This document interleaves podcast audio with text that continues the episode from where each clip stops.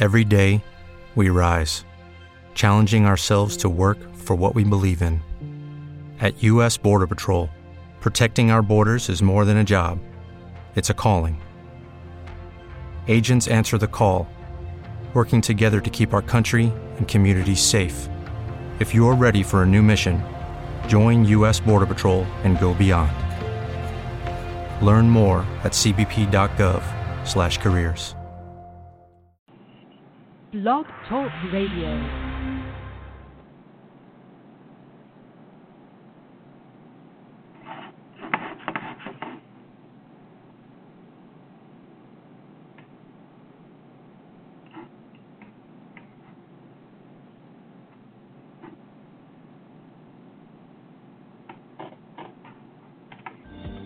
Welcome to the Nonprofit Coach with Ted Hart, the most listened to radio show in the nonprofit sector, dedicated to helping your charity succeed. It's no secret that combining online and offline techniques is the key to fundraising success, and practical nonprofit management advice is what you need. The Nonprofit Coach with Ted Hart is the perfect landing point to learn from experts around the world who provide advice you can use. Ted Hart is without a doubt one of the foremost nonprofit thought leaders. Also a successful author, his books range from successful online fundraising to expert nonprofit management. Guests on the Nonprofit Coach are leaders in their field who share their insider tips and trade secrets in a conversational style both the experienced and novice will benefit from. Ted lectures around the world, but now he's here for you from the latest in charity news, technology, fundraising, and social networking, Ted and his guests help you and your organization move to greater levels of efficiency and fundraising success. This is a live call in show. Add your voice by calling 347 324 3080. After the show, you can find all our podcasts at tedhart.com. Click on Radio. Don't forget to dial 347 324 3080. Now, welcome the host of the Nonprofit Coach, Ted Hart. And welcome here to the Nonprofit Coach. Thank you for joining us uh, today. Uh, we are simulcasting over on Facebook today, uh, so you can find us at facebook.com forward slash Ted Hart. Um, you can also ask us questions over in the chat room. I see some folks over there, so feel free to ask questions there. Uh, or you can email me at tedhart at tedhart.com. As always, here on the Nonprofit Coach, we start with page one news.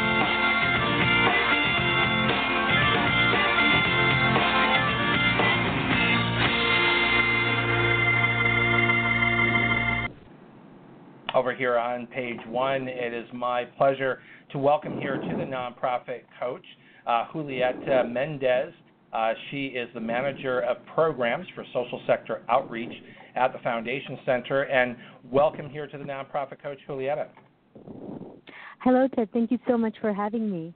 Uh, I'm very excited. Yeah, I understand here. you have some updates for us from the Foundation Center and wanted to share with us some information about uh, is it the Talent Philanthropy Project? Uh, it's more about our professional development and training programs here at Foundation Center. Um, Terrific. Take people, it away. Uh, sure. Thank you. Uh, most people know us here as an institution of research, uh, but we are also one of the leaders in providing uh, professional development and capacity building courses uh, to help individuals advance in their careers in the social sector. Um, in fact, one of our goals is to uh, develop the talent that will strengthen the effectiveness of the social sector. Um, and we commit to this because um, it is a little known fact that current resources for professional development uh, do not meet the current gaps and growing demand for social sector talent. And the study that you just mentioned, um, Ted, uh, it was actually conducted by one of our colleagues in the field who you may know very well, Rusty Stahl, uh, in 2013, uh-huh. uh, the Talent Philanthropy Project. And through that, um, he found that about a thousand of the larger uh, foundations were allocating less than 1%, uh, specifically 0.8% of their total 2011 awards uh, towards professional development for the social sector. And that was already a decrease from 1.4% in 2004. So, um, at the same time that we're seeing this decrease in professional development, we're also seeing a growing demand of skill building opportunities among social sector professionals. Um, in 2014, for example, um, there was another survey that indicated that social sector leaders perceive themselves and their peers um, to be lacking in skills necessary for the social sector. So, Foundation uh-huh. Center, uh, our response to this is uh, to design uh, a learning model uh, focused on fundraising, uh, which is really our area of expertise, uh, organizational sustainability, and leadership and management. Um, so whenever you know folks in the social sector need assistance with either prospect research, uh, with putting together a fundraising plan, or developing a proposal, or or if they want to understand um, how to best build relationships with funders, they come to the Foundation Center. They come to us, um, and we have found that social sector professionals are you know are incredibly busy individuals. Of course, many of many of us wear at least two different hats in the organizations uh, or you know many of them are also running one-man shows. Um, so our learning model is intentionally flexible and learner-centric in its content and delivery format, so that we're able to meet people where they are um, to increase responsiveness and engagement that will hopefully lead to learning outcomes. Um, so specifically, the, the types of trainings that we offer are, are classes both in person and online. Uh, our classes range from uh, one hour introductory courses uh, to three day intensive trainings. Uh, one of our signature trainings is the Proposal Writing Boot Camp, a three day workshop that will um, teach participants um, the essentials for proposal writing, budgeting, um, and will also provide insider tips on what foundations are looking for um, and how they approach the proposal review process. And we've been teaching that for over 10 years now. Um, at the end of the three days, participants come away with an actual letter of inquiry to submit to a potential funder. And we have a, a series of those boot camps coming up in June um, in our offices here in New York, uh, San Francisco, and also in uh, Cleveland. Um, and for those who are too busy to come to a class in person, we also offer self paced learning online. Uh, we have designed curriculum to guide the participant through the learning process so that he or she can complete the course at their own pace and time. Um, I should also add that most of our courses qualify for CFRE education credits. Um, as you well know, Ted, the CFRE stands for uh, Certified Fundraising Executive, and it is a credential that measures a fundraising professional's current practice. Um, right, and, and Julieta, uh, I'm just going to let you know yes. That we po- we're posting on Facebook your proposal writing boot camp link. So anyone who's looking for that oh, uh, can find us uh, right at facebook.com forward slash Ted Hart. Thank you. And another great place to go would also is also uh, grantspace.org uh, slash training. Uh, and that's where folks can find the entire menu of training uh, programs that we offer. Um, I'll just add one more here uh, the um, online uh, webinars um, that we also deliver uh, we invite experts from around the country and the world to speak on a diverse range of topics that are impacting the social sector. Uh, so this month, on May 16th, uh, we have invited Idealware uh, to talk about how best to choose a donor management system, um, which is essential, as you know, to any um, for any organization that is trying to embark on on fundraising. Uh, That's yes, great. Did you? We're posting. Yes. We're, we've just posted the grantspace.org forward slash training for you as well. Thank you so much. Um, and then on May 23rd, we have another lecture on how to build and sustain funder connections. This is also a webinar, so uh, folks can tune in um, online as well. And all of our webinars are anywhere from 60 to 90 minutes long. Um, okay. I'll end by, by just uh, by saying that uh, you know people can um, access all of our information through the links that you have just posted on Facebook, uh, grantspace.org/training. Um, we also have five regional offices that are located um, around the country in San Francisco, Cleveland, Washington, D.C., Atlanta, and of course our main office here in New York. Uh, and we welcome the public to come visit us here anytime. Uh, they, will, they will have access to all of our trainings and events. Uh, they will also have free access to our online research tools, uh, one of our signature tools being uh, Foundation Directory Online which is what um, you can use to do uh, prospect research for, for fundraising. Um, and then, of course, we are also we have partners all over the country, um, about 450 partners around the country uh, that we call the uh, Foundation Center Information Network. Uh, we have at least one partner in every state, and these are anywhere from uh, public libraries to uh, university libraries, as well as uh, other community foundations and nonprofit resource centers that provide um, our introductory courses and access to all of our online research tools for free as well. So, access, as you know, is, is something that's very important for Foundation Center, and, and we really like to put our information out there. That's terrific. Um, so very that, important training. Yes. Absolutely, Ted. And uh, so, with that said, I just want to uh, personally invite everyone to come to one of our main locations uh, and take part in one of our introductory courses or special programs, which are mostly free to the public, so they can get a taste for the programming that we coordinate for them. And uh, I can also be reached uh, via Twitter if anybody wants to connect with me. Uh, my handle is at Ms. J Mendez.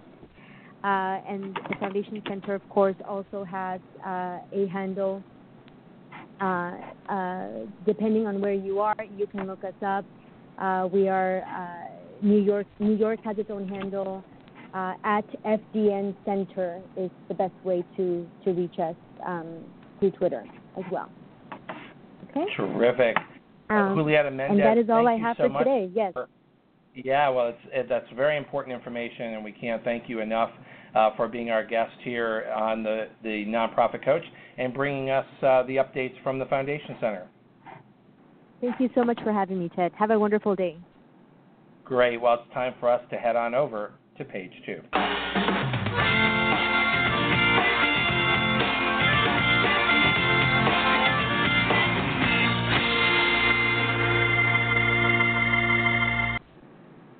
Over here on page two, I have uh, Steve MacLaughlin with us. He's a vice president of data and analytics strategy at Blackbaud and best-selling author of data-driven nonprofits. He brings 20 plus years of experience driving innovation with a broad range of companies, government institutions, and nonprofit organizations.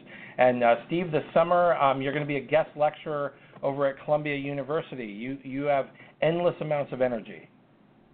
Something like that, I think. Uh, thanks for having me back on the show, Ted.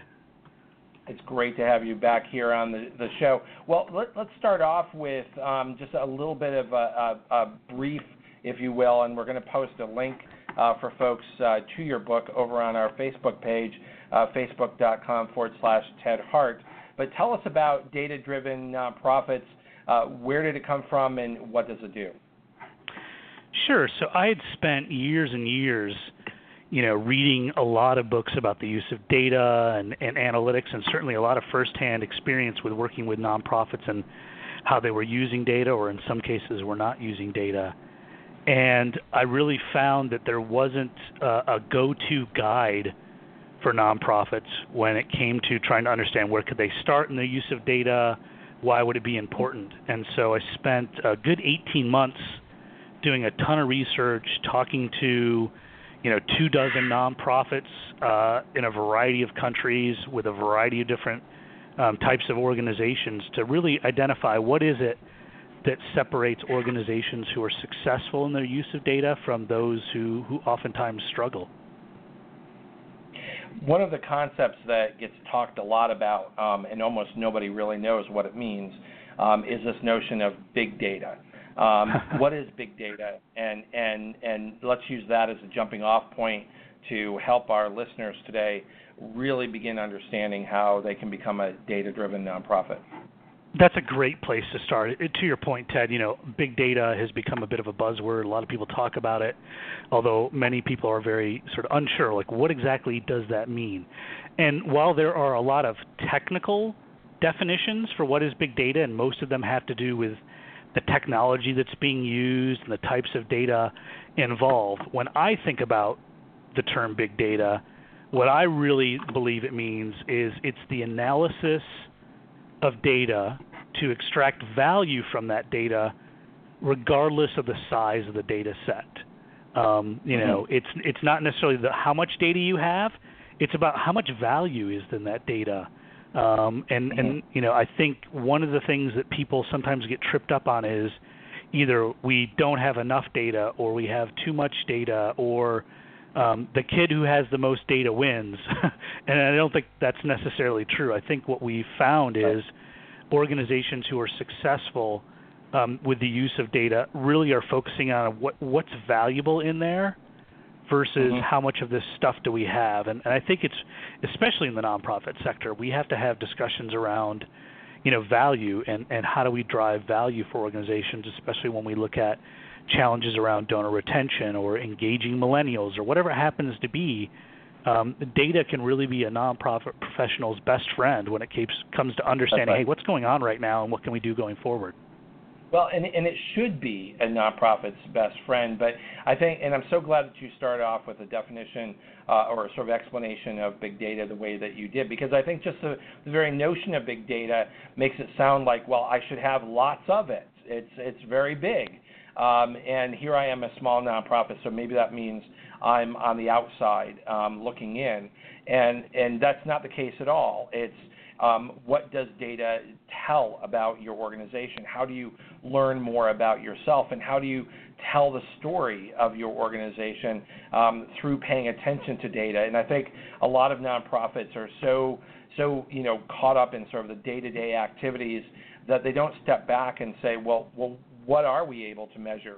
Um, and if we're able to measure that, what does that say about us? you know how many clients are we providing service to how do we provide service to them you know what what is their their um, their income range what are you know so it's it's understanding data in a different way and looking at all those things that that you may be used to measuring but you only measure them to show how you were getting bigger um, or to prove that you were alive prove that you are doing something but to take a step back, Steve, and this is what I'd like you to sort of maybe give some examples or to, to help our listeners understand, it's taking all that information that maybe exists in an Excel spreadsheet or uh, gets pushed out in a report, but putting all those various different data sets together and saying, what does this say about us? What does it say right now? What does it say over time? And what does it indicate about the future? Yeah, it's absolutely a good point. I mean, uh, obviously I deal with technology on a, on a day-to-day basis, and technology is important, but technology isn't a substitute for what's your strategy and what you're trying to accomplish. And again, what I find is whether it's trying to understand your annual giving program or your email campaign or your volunteer activities, data is the one thing that tells you the answer to a very important question, which is, is it working or not? Right? and and we sort of want to know is it working, right? Is our engagement strategy working? Is that annual fund campaign on track of where we thought it needed to be relative to budget? Are the things that we're trying to do with major gift donors or engaging alumni or activists, whatever happens to be, data is the thing that tells us um, if it's working or not. And and so I do think it's important regardless of the technology that's involved, that there's a mindset at the nonprofit of I want to know if it's working or not, and data is the thing that helps um, to inform me of that over time. Uh, one of the things I talk about in the book is this idea of there's certainly different maturity levels. Some organizations are more data driven than others, but what I found, and I thought this was kind of interesting, was, you know, I, I found that there's no one type of organization that has a monopoly on doing this well, right? There's a tendency to think, well, oh, maybe maybe healthcare organizations or higher education organizations they're the ones who do this really well but nobody else does and what i found through the course of the research of the book and just talking to so many different organizations many of which are are profiled throughout the book is I found large organizations who were successful. I found medium-sized organizations who were successful. I saw small organizations who were successful, and I also found that it was possible to be successful across a range of missions, whether it was education, healthcare, uh, human services, environmental, um, or even brand new type of areas like a crisis text line, where you know things that didn't exist a few years ago, um, organizations had an ability to be successful, and a lot of it had to do with, you know, how much value did they place on uh, understanding uh, the value of data, but also uh, a, a culture around wanting to know what's working and what's not. Mm-hmm. And and pushing yourself to understand um, data in a different way. For instance, you know, I, I think of an organization that I provided counsel to that the power of that of the very nonprofit itself was its ability to be able to track um, intervention um, in a young person's life um, at age 11 um, and that that interaction um, and that intervention um, had a, a dramatic impact, and they were able to measure uh, the impact on graduation rates for a particular high school. So being able to do that shows the impact that you have. Now they have been doing that work and they knew that you know more kids were graduating and they had some statistics, but being able to tell that story and being able to draw all of that together made all the difference in terms of their ability to show their Im- impact, attract funders, and that's sort of what big data can do for a nonprofit if they start looking at the data that's right in front of them. It's absolutely true, and part of this is using the data to to find things that you don't know um, versus just using data to confirm what you already thought was real. Right, as you noted, mm-hmm. There's definitely a, a, a, definite tendency of people to say, um, I believe the answer to the question is ABC, and so I'm going to go find data that supports that the answer is ABC. it's not really right. what you know you should be doing with the use of of you know analytics. The, the example I talk about all the time is, you know, Walmart has petabytes of data. Uh, a petabyte is a million gigabytes, and when they look at petabytes and petabytes of data, what they found was when a major storm comes through an area, there's one item that flies off the shelves um, in terms of sales, and it's strawberry Pop Tarts. Um, the sale of strawberry Pop Tarts are 7x the normal rate when a storm comes through. Now, if you'd asked a store manager or people who work there, they'd say water or bread or something. No one would have told you strawberry Pop Tarts, right? You actually right, right, had to right. analyze the data to find this thing. And and I think that we find this time and time well, again in the nonprofit that, sector. If I'm going down, I'm going to have Pop Tarts with me. That's exactly. Well, you don't need power, right? They don't go stale because they were never fresh to begin with. So Pop Tarts are fantastic, and just about every nonprofit has their own version of a nonprofit. As you noted, that organization found that when it came to um, people enrolled in the program um, when they were age 11, if they were able to engage them, it, it greatly influenced their ability or on graduation rate and a lot of other things. Other programs have found things like the the thing that pops in the data is just a simple attendance, right?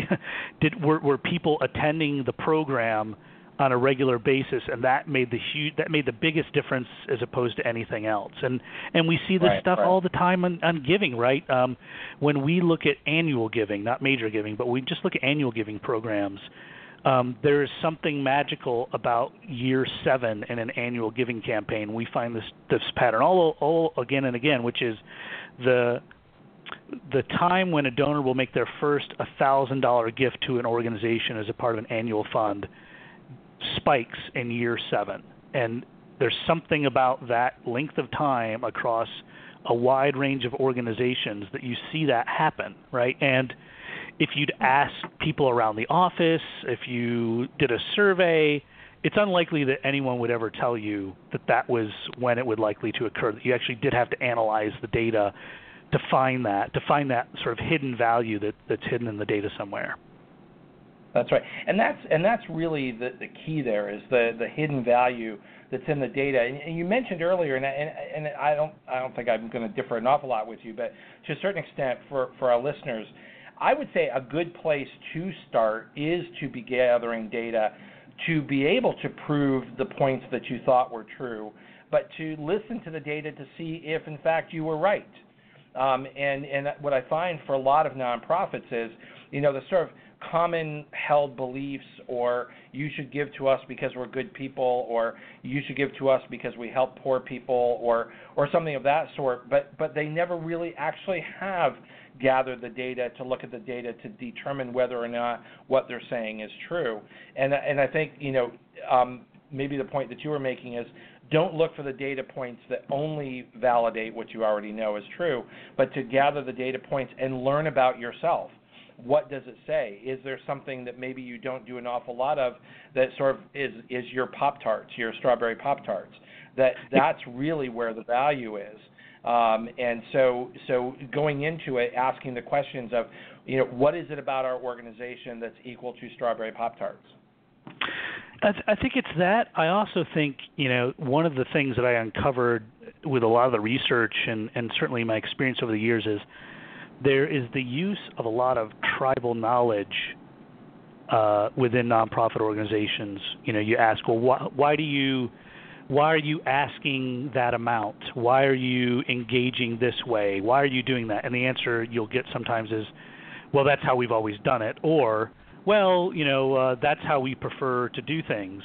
What you often don't hear is, we did testing, we looked at our data, and we confirmed that in fact this is the optimal way to to do that. And I was always very curious, like why is why is the sector in general driven by a lot of this uh, the artfulness uh, of the tactics, right? And as it turns out, and I and address this pretty early on in the book, is um, a lot of this you can trace back to the early days of modern fundraising. There's two gentlemen, um, Charles Sumner Ward and Lyman Love Pierce, at the turn of the 1900s, and they literally invented most of the modern fundraising tactics that are used today. You know, uh, hiring a publicist, publicist, uh, getting uh, advertising funded from a corporate gift, getting a major gift pledge, limiting a campaign to a certain period of time. These are all things that Ward and Pierce um, created first back in 1905, and a lot of that's uh-huh. just been copied over the years and decades without anyone asking. Well, do we have data to back up why we do it that way? You know, why was why was the campaign 60 days and not 30 days? Um, you know, how many, how much money should you raise before you end the silent phase of a campaign and move into the public phase of a campaign? And, and as you know, a lot of that stuff is just uh, it's tribal knowledge. Well, uh, this is what we've always done, or, or when I was at my last organization, that's what we did there. Versus, we have data and some evidence that suggests no, you should do it this way, and we've actually proven this right. out over a period of time through through testing. Well, and a lot of the data that's out there is actually re- reporting on what is done, as and because campaigns are generally seen as uh, generally will be successful. It's it's va- it's to your point. The the data is validating what was already known rather than asking if that was the best way to approach it. Um, yeah, there there's also models? there's also survivorship bias, right? So oftentimes right. at conferences, events, webinars, we only usually hear the success stories. we usually only hear That's about right. the campaign that went really, really well, exceeded its goal, and was right. highly successful. It's almost like we should have a whole set of conference sessions around stuff that didn't work. Um, That's because right. That's right. you know you would probably learn, you learn you, from that exactly. You'd learn from that, right? Yeah. Um, yeah, but that's certainly true. At, at, I'm looking at the Blackbaud website right now, and there's uh, talk about data, big data, and just sort of serving that up in ways that are interesting. Um, I'm looking at your your 50 fascinating philanthropy statistics, um, and and one of the ones that just grabbed my attention and, and uh, sort of challenging um, our listeners today is 74 percent is the percentage of constituent email addresses the average nonprofit is missing. So, yeah, so and that's the average. Right, that's the average, right. So, so in 2017, where you know long since, or I guess this this data was taken in 2015, uh, but sort of long long since um, past the the whole will donors use email, will donors give a gift online argument has has has been settled. Um, the average nonprofit still uh, has email addresses for uh, 26% of their of their constituents. Um, and what does that say about how serious you even have an online engagement?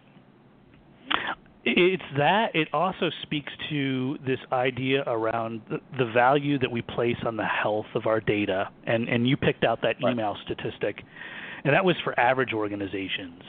What's interesting is even the best performing organizations in that in that research had only had email addresses for 43% of their file.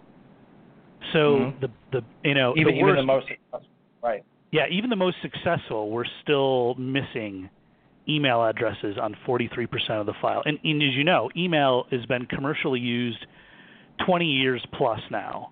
So it's not That's like right. I could That's right. understand if if we were talking about, you know, Instagram uh, handles or more exotic forms of data. or But or we- really, we see this really happening all the time. Things, or really exotic things like uh, mobile technology. Um, 84% of nonprofits' donation landing pages are not optimized for mobile Yep. today. When we know that last Yeah. year in 2016, uh, 17% of online donations were made on a mobile device, and that was up from 9% just a few years ago. So, if if anything, you could argue that because consumer behavior becomes donor behavior, donors are dragging nonprofits into the modern age when it comes to technology, right? Oh, that's you know, and- absolutely true. Yeah, I mean, your donors, your, you know, for all of our listeners today, um, your donors are, are generally way ahead of where you are. Um, but the other thing that I think is very important, and this is where um, I think Blackbaud comes in, and certainly a, a book um, like Donor Driven Nonprofits really makes a strong case, is that the competition is only getting greater in the nonprofit sector, yet a lot of nonprofits are, for whatever reason, not tooling up to engage that, that, that new reality. And a lot of it just has to do again with understanding that that data is a is a very valuable asset that you can use, especially um, you know when it's either finding new donors or engaging existing donors.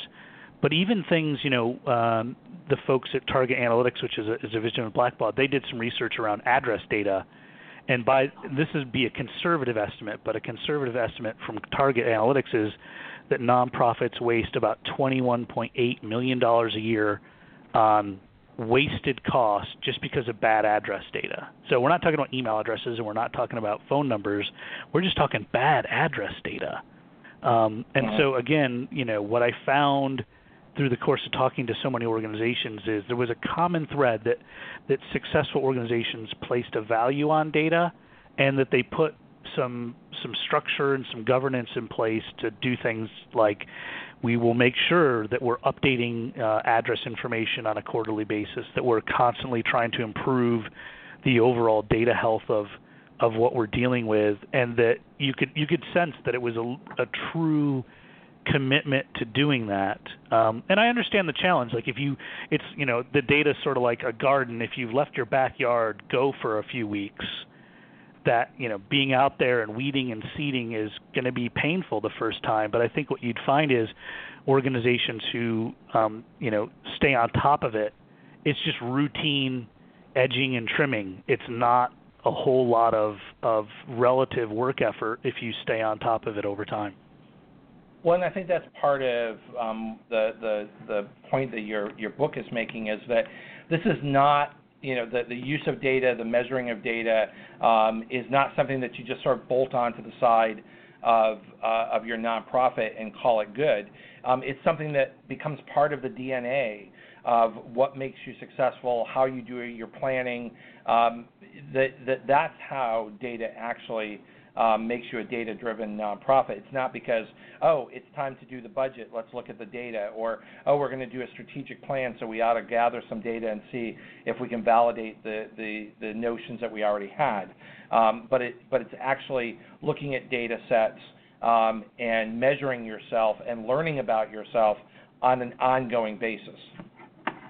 Yeah, there, there's absolutely a, a cultural element to this, and um, I spent a lot of time digging into that. And, and what I found certainly was true is that you can have the right technology, the right data, the right focus, the right people, but culture can make or break you on this. You know, there's sort of the the Peter Drucker adage that um, you know, culture eats strategy for breakfast, and it'll probably eat your strat- or data strategy for lunch too, if you're not careful. Um, what I found though was, and I think this is a, a, good sign, is that it turns out there's multiple culture types in the nonprofit sector who are able to be successful with data. So it's not like we're saying you need to do all these five things on a checklist and another five things on a different checklist.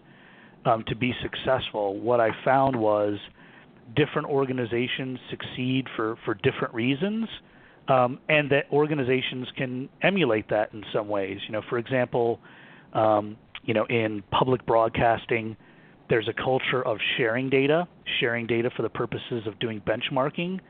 Um, a large public broadcasting station in Boston doesn't believe it competes with the large station in San Francisco, and for 20 years they've been very open to wanting to share data. Now that's a culture thing because Ted, you and I both know right. there are some organizations where the thought of sharing data doesn't exist.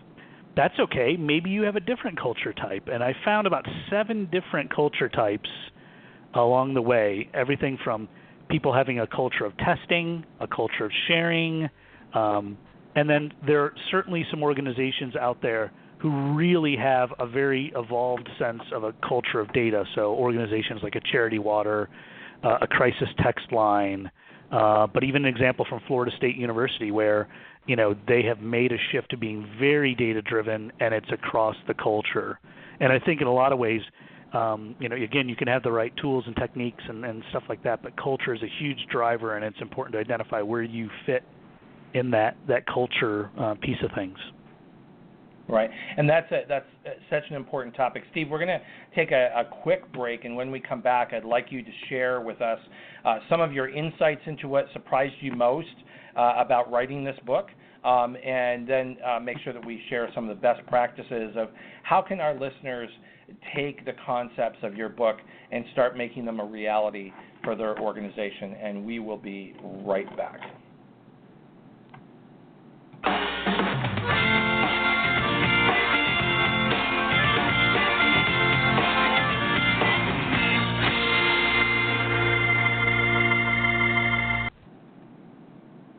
Every day, millions of people are online, many of whom want to help, volunteer, and donate to a good cause.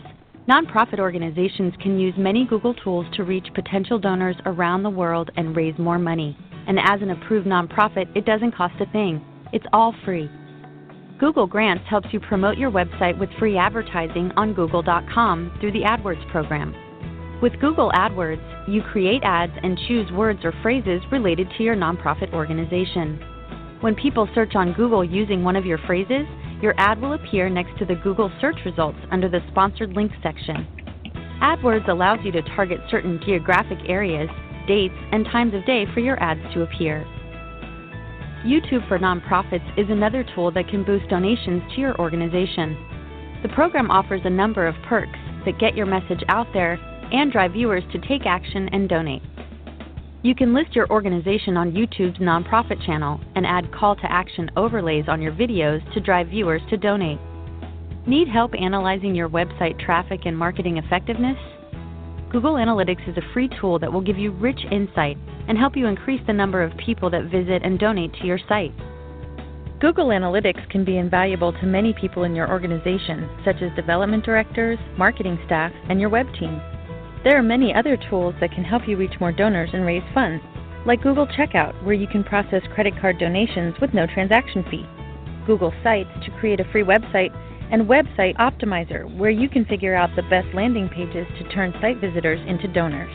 To get started, apply for Google for Nonprofits today grab your calendars. We just want to remind you that our final show of uh, the first part of the year is going to be on May 23rd before we go into our summer hiatus. Um, Memorial Day is just the next week, uh, and then we will be coming back in September. So 12 noon on um, May 23rd. Uh, please join us for the final Nonprofit Coach show before the summer hiatus. Remember, our podcasts and archives are always available 24 hours a day at tedhart.com. Click on radio links. If you're listening live today, the phone lines are open. Call in and ask a question by dialing 347 324 3080. Now, back to the Nonprofit Coach with Ted Hart. And we're back here live with Steve MacLaughlin, Vice President of Data and Analytics Strategy at Blackbaud uh, best-selling author of Data Driven Nonprofits, which is our topic today. So, Steve, um, what surprised you most as you put this book together? Well, I think there are a couple things. Um, one of the things that I, I learned very early on from, from talking to a wide range of organizations was the importance of them having champions at all levels of the organization. It's it's a bit cliche to talk about, you know, you need senior leadership, you need project sponsors, you need someone in the corner office driving the importance of data. And while that's true um, and, and is helpful, what I found was organizations who were successful ha- also had champions at all levels of the organization. That it wasn't enough that there was senior leadership support, but that you actually had people in different layers of the organization being a champion to drive data, and also um, that people understood that um, if their job was in analysis or donor uh, relations or uh, helping with major giving, that they understood there was a, a relationship between the work that they were doing and the other people in the organization that they were that they were trying to help. Um, and to a certain extent, I think that's that's a positive, but there's a challenge there, right? Um, that this isn't as simple as you saying we're going to be more donor driven or, or data driven, and uh, we're going to make it in the mission statement, and we're going to form a committee um, those things are right. unlikely to have the success that you want. What you really have are successes when you pe- have people at all layers and levels of the organization being a champion to support it in, in a variety of different ways. And asking those questions, building it into meetings and reports and expectations that um, that we are measuring things and that we make decisions based on the data that's available. And one of the things that I suggest um, is to make sure that nearly every um, part of an employee's uh, annual goals is measurable. That's not just subjective that somebody liked them or you managed to keep your job so you get a raise. Um, but these are the things that we expect you to do, and this is how it's going to be measured. Well, that says that you know obviously we have to collect the data if we're going to measure it. So, um, but it's also upfront to the employee um, to say that these are the things that matter most because all of those things added up makes the entire organization successful. Yeah, it's certainly true that what gets you know measured gets managed. Um, you can have too much of a good thing, though, right? You could uh, create so many metrics that all you have are people managing to that. So there's a danger side. I think right. um, you can sure. overdo any of that, but it's absolutely that's, true. That's important to that's important to, to, to bring out here, and I think that the the point that, that you've been making is to measure what's real and measure what's important, but don't just measure for the sake of measuring. It's that. The other thing that I found was that organizations who have, have, have made more progress on being more data driven, that data is much more a part of the day to day workings of the organization than not. And everything from you know there are posters in the break room that are talking about success that the organization has had but but success against measurable goals so someone's going in to get a cup of coffee or a cup of tea and they can't miss the poster that's saying hey we had uh 17% growth in this area and this is why it's important. Or things uh, that you start to see more and more of is the use of common places in an office uh, where there are monitors that display you know certain key performance indicators, uh, certain metrics that everyone knows are important to the organization, and then even going so far as you know there are some organizations who talk about the fact that they start the beginning of major meetings with a discussion about the data and the charts and the way things are trending before people get into offering their opinions and their perspective that they start with let's look at the data first and let's use that data to inform the discussion we want to have on a particular topic. And, and all of these things are just subtle little habits. But over time, those habits, those behaviors, that's what turns into culture, right? That people just become used to. Yeah, of course. I can't imagine we wouldn't start a meeting without looking at some information or some data. If we're if you're asking us to make a decision, I would hope we would. But you know, over time, that stuff just becomes second nature. It's just part of what you do uh, without even really thinking about it anymore. That's right. Yeah, and I'll, and I'll give you uh, give you an example of um, there's also sort of a timing of at, at, what intervals do you look at data. So um, when I started five years ago, if you can believe it, here at CAF America, um, you know, we were you know, measuring against budget and measuring against various um, indicators on a monthly basis. Um, and what we found is that, that the business is um, variable enough that you know one month everybody's feeling very happy, the next month everybody's not, and looking at it on a monthly basis was just so erratic uh, because of various variables of of how our donors interact with our donor advised fund that we took a look at the data and found that if we actually measure on a quarterly basis that it flattens out sort of those erratic, um, the erratic nature of the, the data, and actually gives us a better view of whether or not we're trending uh, correctly against plan uh, or not. And it's really made a big deal of difference uh, in terms of how we're able to measure and manage um, by, again, taking a look at, at the data sets on a quarterly basis as opposed to measuring it on a monthly basis. And that might sound silly, but it's really made a big management uh, change. No, I think that's a great point. You know, not all things that are measured aren't equal. Some are more equal than others, and and some things that you measure have a different uh, sort of time horizon or even half life. You know, if you think about you know an email campaign, well, we know statistically speaking that the vast majority of opens and clicks and actions that will happen on an email happen within the first 48 hours. So the time horizon on an email campaign is very, very short, right? You don't need to wait a month to find out did that email campaign work or not.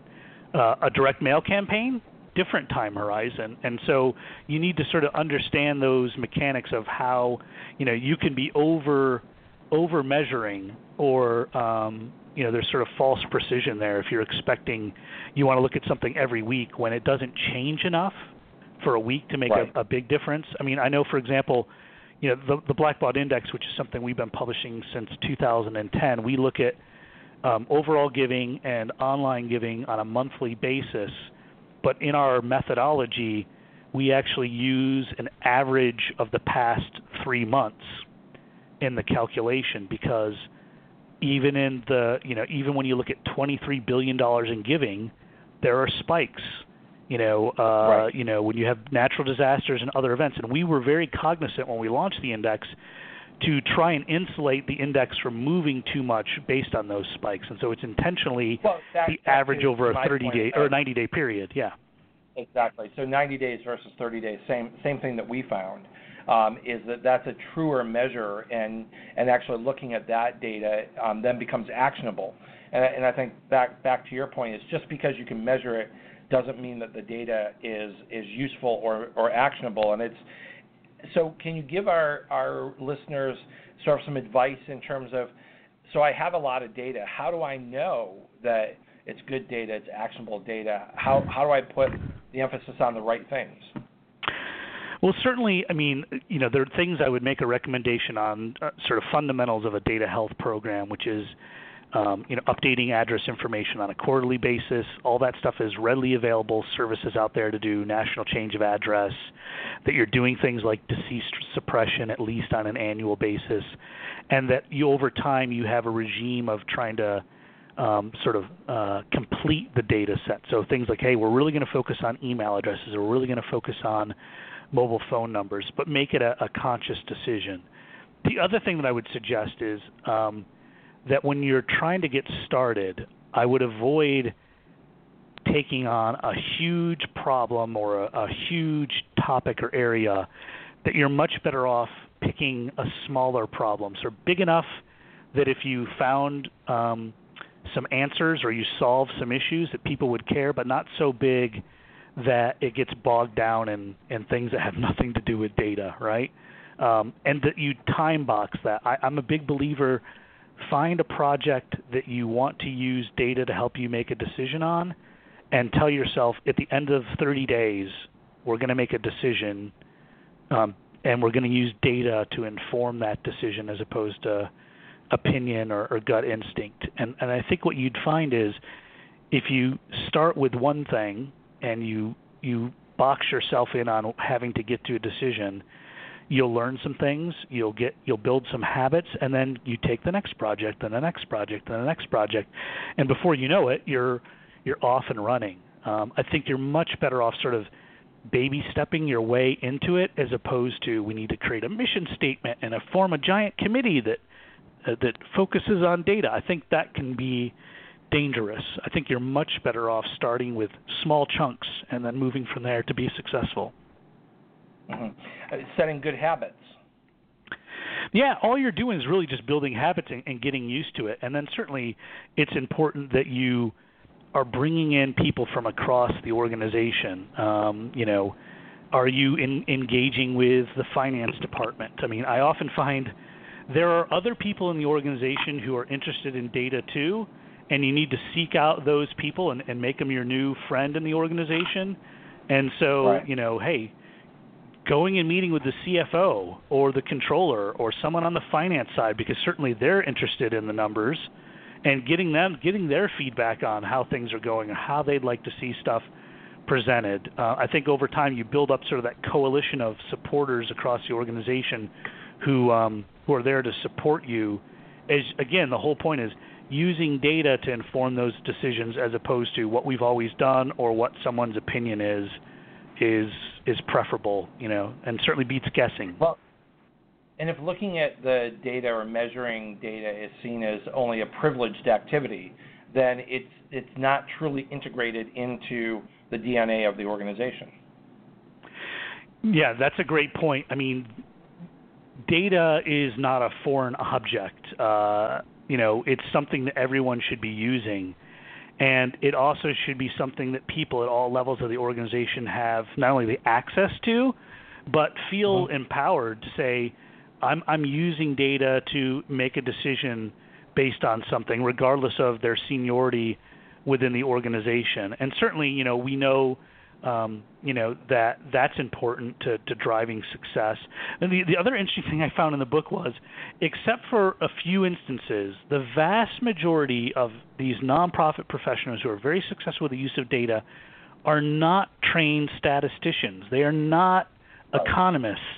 Uh, what I found over and over again is the vast majority of these individuals um, are just curious.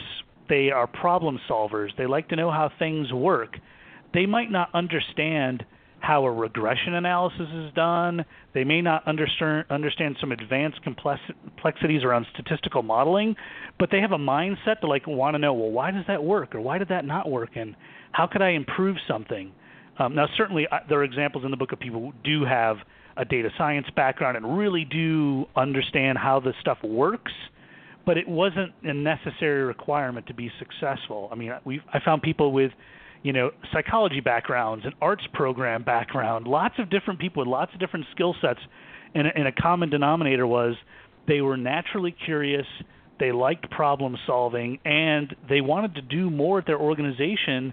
And, you know, rather than bang their head against the wall, data became a way for them to know if something was, was working or not. And that helped them uh, be more successful over time. That's right. That's right. Well, and and I guess part of that is not setting such a high bar that you can't use the data.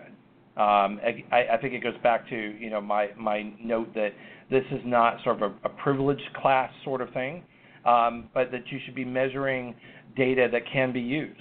That that to your point, um, multiple levels and multiple de- departments or or staff people can look at that data and use it, but also use it um, uh, in a way that they can interpret it themselves. So you get more more people looking at the same data sets to help draw conclusions rather than the data only being used in one way. Yeah, I mean, there's certainly a tendency for organizations to collect a lot of stuff, and that's where right. it stops. They've collected it. Um, you know, I think you could go to an extreme and, and suggest that should you collect data that you're not planning to actually take action on? Like ask you that question like why are we why are we collecting this if we're not going to do anything with it? And and that's oftentimes a good place to start with organizations are trying to solve you know data clutter issues. We have all we have years and years of data and we don't know if it's any good and we don't know if we should keep collecting it. You know the simple test is is that piece of data you're collecting can you tell me today how you use it to drive a decision or to take action on. And if you can't quickly tell, you know, answer that, maybe you stop collecting it. You know, if you if you can't find an actionable reason or tie it to something, like why are you still collecting it, right? Why are you collecting T-shirt size? If if you don't run an right. event where T-shirts aren't being distributed, why do you want T-shirt size? right. And what you or, may find or, is, well, years ago we collected it because someone wanted to collect it. We don't do anything with it. That's right. Or collecting data to the point of paralysis. You know, we we we have so much data we don't know what to look at, and that that's what I was hoping that you could share is, you know, are there certain certain data sets that were early adopters or in new programs you found uh, to be more valuable, or where do I go to look for the kind of data that's going to be actionable for my organization? Are, are there are there norms in that area that, that our listeners should be watching for? I mean, th- there's not a shortage of data either publicly available or data that can be appended. You know, there's tons of stuff. You, you know, if you're running advocacy programs, you would want congressional district appended to your file because otherwise you're sort of guessing whether you should be right, focusing exactly. on particular donors. I think it starts with what's the question we want to answer, what's the problem we want to solve. Ask start there, right? We want to improve donor retention. That's the problem we're trying to solve for. We want to turn more volunteers into mentors, or we're trying to turn um, people who are engaging us on social media. We actually want them. We want them to attend a physical, in-person event. I think if you start with that, then what you would say, okay, what data would I collect or have that would tell me whether or not I'm being successful with that? and and I think there's a tendency, like you said, to want to collect lots of stuff or have an overwhelming amount of data, when in reality, um, it's usually just a few things you really need to know what's happening. You know, you, you if you you know, I've been on a plane quite a bit lately, and and I noticed that in the cockpit of an airplane, there's all these dials and gauges and switches. There's a lot going on there, but ultimately, the only thing that the pilot and the co-pilot care about is airspeed and altitude Everything right. else so they know, isn't they as nearly as important. Right. It's right. knowing where to focus. And so I, I would say there's a definite tendency to try and overmeasure. And so I, you know, if, if I'm a frontline fundraiser, the three things I really want to know about on a day-to-day basis are first-year donor retention, multi-year retention, and lifetime value. Are there five That- other things I I, could measure? Sure, could- but I don't yeah. need those right now, right? Right. Well, that's what I was hoping that we could um, get to, and we've got about three minutes left. So, what I wanted to is does this all boil down to, for the average nonprofit, sort of creating that management dashboard that says, okay, these are the three data sets or five data sets that I'm going to look at. We're going to analyze those and see if those are actionable, and then challenge your assumptions and don't don't assume that you got it right, but start somewhere.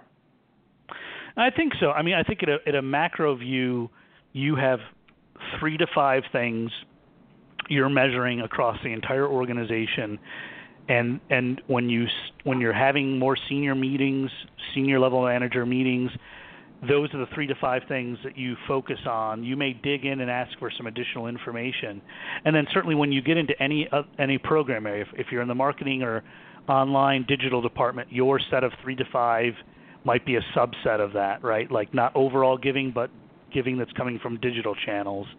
But but Right, certainly right. don't don't create 20 things you want to measure because you'll just spend all your time trying to sort of make sense heads or tails. I think you'll find less is more. You know, focus on those things and use those metrics to ask questions like, well, you know, why is it we're doing better with retention this quarter than last quarter? What is it that we did differently?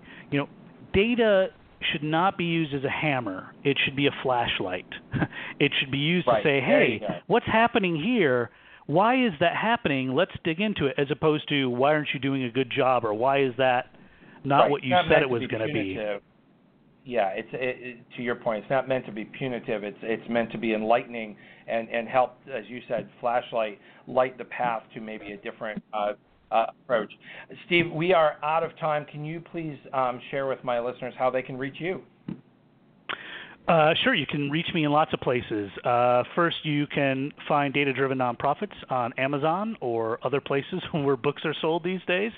Uh, if you want to sign up for my weekly e newsletter about uh, data driven uh, happenings across the sector, that's at datadrivennonprofits.com. And I'm regularly blogging on the Blackbaud blog, npengage.com. Terrific. And we've posted on our Facebook page, facebook.com forward slash Ted Hart, a link to that Amazon uh, book. And Steve, thank you so much for being my guest here on the Nonprofit Coach. Thanks, Ted. Happy to come back anytime. You've been listening to the Nonprofit Coach Radio Show with Ted Hart. Tell all your friends to check out our production schedule and download our iPod and iPad friendly podcast at tedhart.com. Thanks for listening to the Nonprofit Coach. With the Lucky Land slots, you can get lucky just about anywhere. This is your captain speaking. Uh, we've got clear runway and the weather's fine, but we're just going to circle up here a while and uh, get lucky. No, no, nothing like that. It's just these cash prizes add up quick. So I suggest you sit back, keep your tray table upright, and start getting lucky. Play for free at LuckyLandSlots.com. Are you feeling lucky? No purchase necessary. Void where prohibited by law. 18 plus terms and conditions apply. See website for details. Hello, it is Ryan, and we could all use an extra bright spot in our day, couldn't we? Just to make up for things like sitting in traffic, doing the dishes, counting your steps, you know, all the mundane stuff. That is why I'm such a big fan of Chumba Casino. Chumba Casino has all your favorite social casino style games that you can play for free anytime, anywhere with daily bonuses. That should brighten your day a little. Actually, a lot. So sign up now at chumbacasino.com. That's chumbacasino.com. No purchase necessary. Group. Void were prohibited by law. See terms and conditions. 18 plus.